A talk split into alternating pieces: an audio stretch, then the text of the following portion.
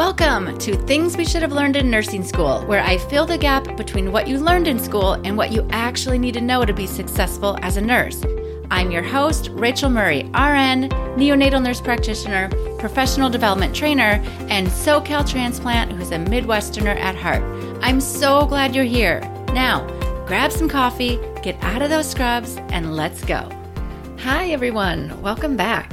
I hope you all are having a nice day. Um, for me, it's like rainy and gross. So, hopefully, wherever you are, you're having a beautiful, sunshiny day.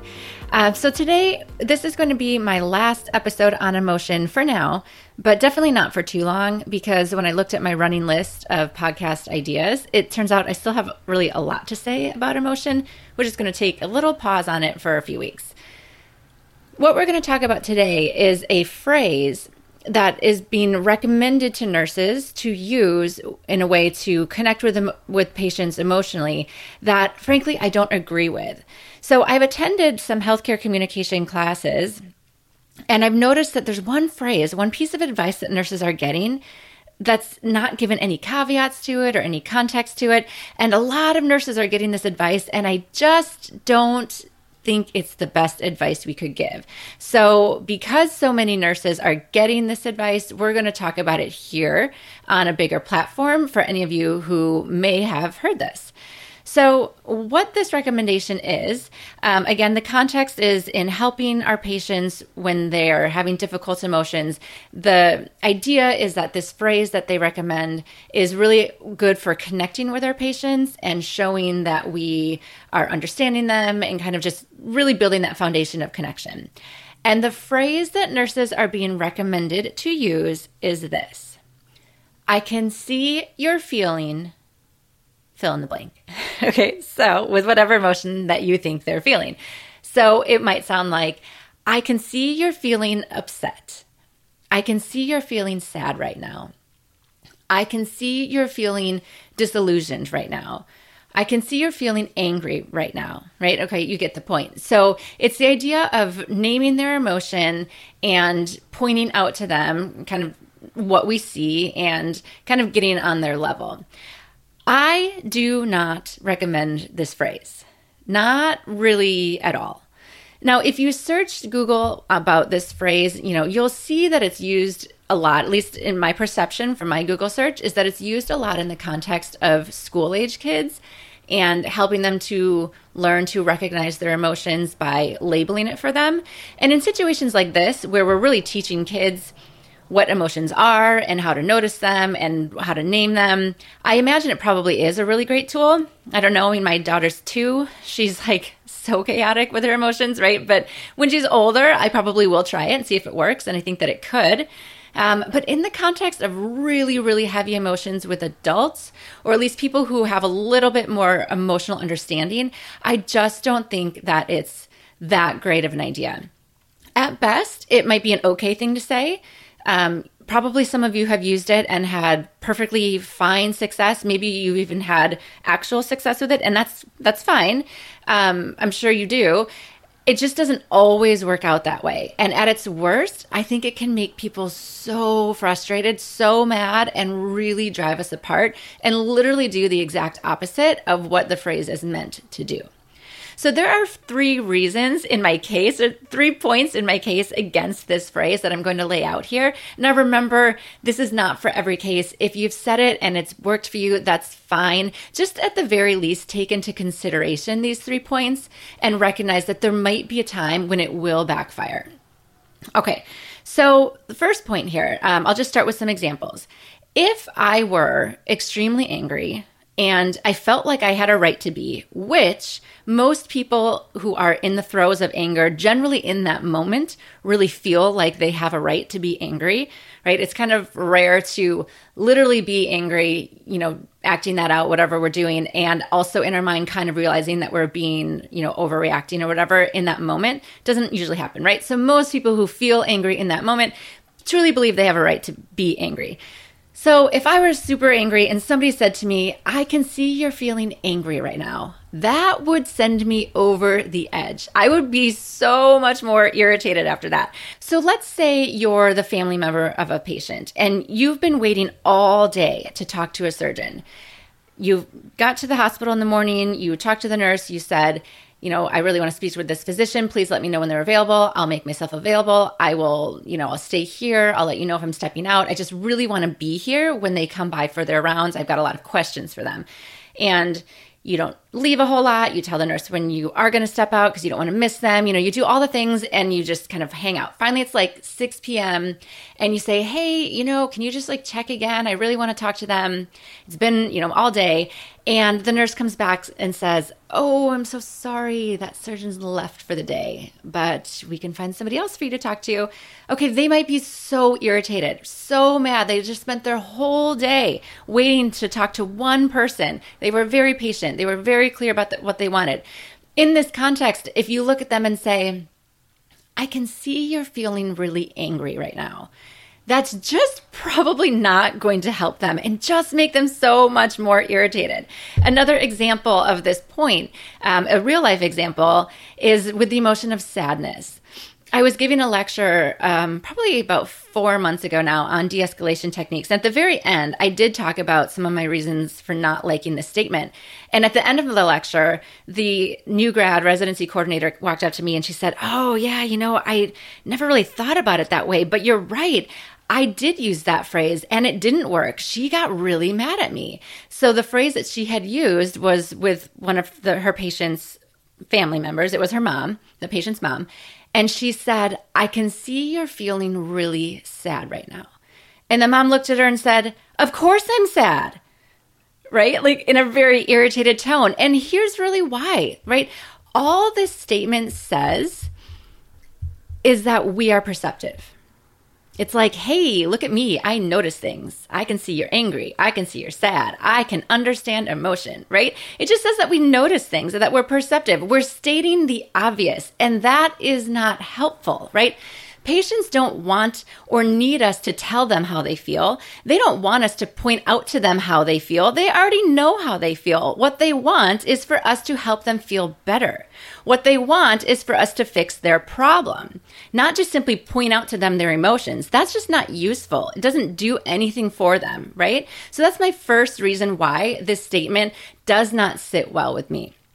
The second reason why it doesn't always sit well is that we really could be wrong, right? We could like say this big phrase, this bold phrase, I can see you're feeling really upset right now.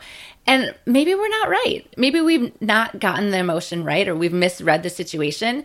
And that can also be really frustrating for, for a patient or a family member. It just shows maybe a lack of understanding, maybe that we're not on the same page, we don't quite get them, um, or just making assumptions for some people doesn't really feel good.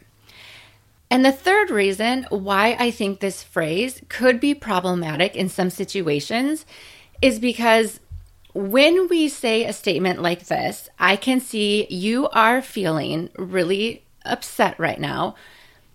What we're doing is we're shining a bright spotlight on their emotion, and it's likely on a really uncomfortable emotion, which may send their kind of flight or flight into overdrive. What I mean by that is, again, you've heard me talk about the last few weeks the idea of how so many of us tend to resist or avoid our really uncomfortable emotions. Now, if we're not in that phase where we're resisting the emotion, then then the statement's probably fine. But if we are and we're feeling so uncomfortable and even uncomfortable about our discomfort, right? We just don't want someone to put a spotlight on it. So imagine a situation where, let's say you're new on orientation. Many of you have probably been there, and you're just having like a really off day where you're you're not doing well, you're getting things wrong, you're kind of messing up, your preceptor's stepping in a lot. Or for whatever reason, for whatever reason at the end of the day, you just like feel so awful about how you did and um, just not not sitting well with you right? You're starting to feel really insecure. Maybe you're even having a day of like oh am i going to get this? Right? Just not a very good moment for you. And your preceptor turns to you and says i can see you're feeling really insecure right now. Is that helpful? Is that statement helpful? For many of us, you feel like you want to hide, right? If you're already feeling anxious about how you are, anxious about your your performance, anxious about how your your future performance as a nurse, a statement like that just might not offer a lot of comfort. Or let's say you're in a hospital where, as the bedside nurse, it's your job to report on your patient during rounds, or maybe it's safety huddle, bedside rounds, whatever you might have. So you're there and you've got, say, an attending, maybe you're at a teaching hospital, right? So you might have an attending, a fellow, like four residents slash interns slash med students. You might have a nurse practitioner on rounds. You've got the pharmacist. You, you've got all these people. And when you present in your patient, let's say just doesn't go well, you mess up a lot and you just feel really embarrassed, right? Again, if your preceptor turns to you and says, Oh, I can see you're feeling really embarrassed right now. Would that be helpful? Would that make you feel better? Would you feel more connected to your preceptor after that moment? My guess, if you're anything like me, is no, no, no. A big no, absolutely not. That would not help. There's no comfort in that statement. And when we shine a spotlight on such an uncomfortable emotion in some um, people, it just really backfires where people feel even more desire to kind of run and hide. I do think that the next step in the process of teaching nurses to say this statement, I can see you're feeling, dot, dot, dot, is to follow it up with some validation. So it might sound like, I can see you're feeling really insecure right now, and that's totally normal. I've been there. And that's a beautiful thing to say, right? The problem here is that if the person that we are talking to really was in that phase where they were really uncomfortable with the way they were feeling, with the emotion that they had, and they were trying to resist it and trying to not look at it and trying to make it go away and pretend it's not there, then we shine that spotlight on us, on them. We might, like I said, kind of put them into their flight or fight into overdrive where they just feel so uncomfortable. So even if we followed up with the most beautiful validation, the most beautiful way of connecting with them, they are already not listening. They're already like their head is spinning with this discomfort. They might just have so much resistance to that emotion that we completely called them out for having. They might feel so ashamed that it will take so much extra effort on your part to bring them back to where they were right? Where they were, where they were just feeling like the one emotion and trying to manage that, let alone to make them feel better. The visual that I get in my head for this, um, I don't know if you can follow along with it. I'll try to do my best. But the visual that I always have in my head is I imagine if I'm standing on level ground with my patient or the family or whoever I'm talking to. And, you know, my goal is to like make them lighter so they can kind of raise up higher. And instead, before I kind of help them feel lighter, help them raise up higher, I first dig a hole and then push them into it. And now from that point, I have to work to get them up to the neutral ground before I can make them even lighter and higher. It's kind of a weird visual, right? But that's just the way I see it. Like we dig ourselves a hole first, and then we got to get out of the hole, and then we can help them. And so, what I recommend doing instead is really just remove that phrase. I can see you're feeling angry. I can see you're feeling sad. Just take it out because all that statement really says is like, hey, I'm perceptive. I'm noticing something here. Just take it out and move right to the part where we're validating and normalizing. I mean, I am a really big fan of naming emotions. There's a ton of power in this, but it needs to be on our own terms. So if a patient is not ready to look directly at a particular uncomfortable emotion, we cannot throw it in their face if they're not ready for it. So if we name in the emotion and hand it to them and they're not ready to do it on their own terms, it's just not going to work for them. So, as I mentioned last week, or alluded to last week, we just want to speak to the emotion indirectly. So, like I said, we can use the name of the emotion, but we speak to it indirectly. This is the best way I know to really calm someone down. So, I gave some examples of this last week, but it might sound something like, you know, I really understand how upsetting it feels when blah, blah, blah happens.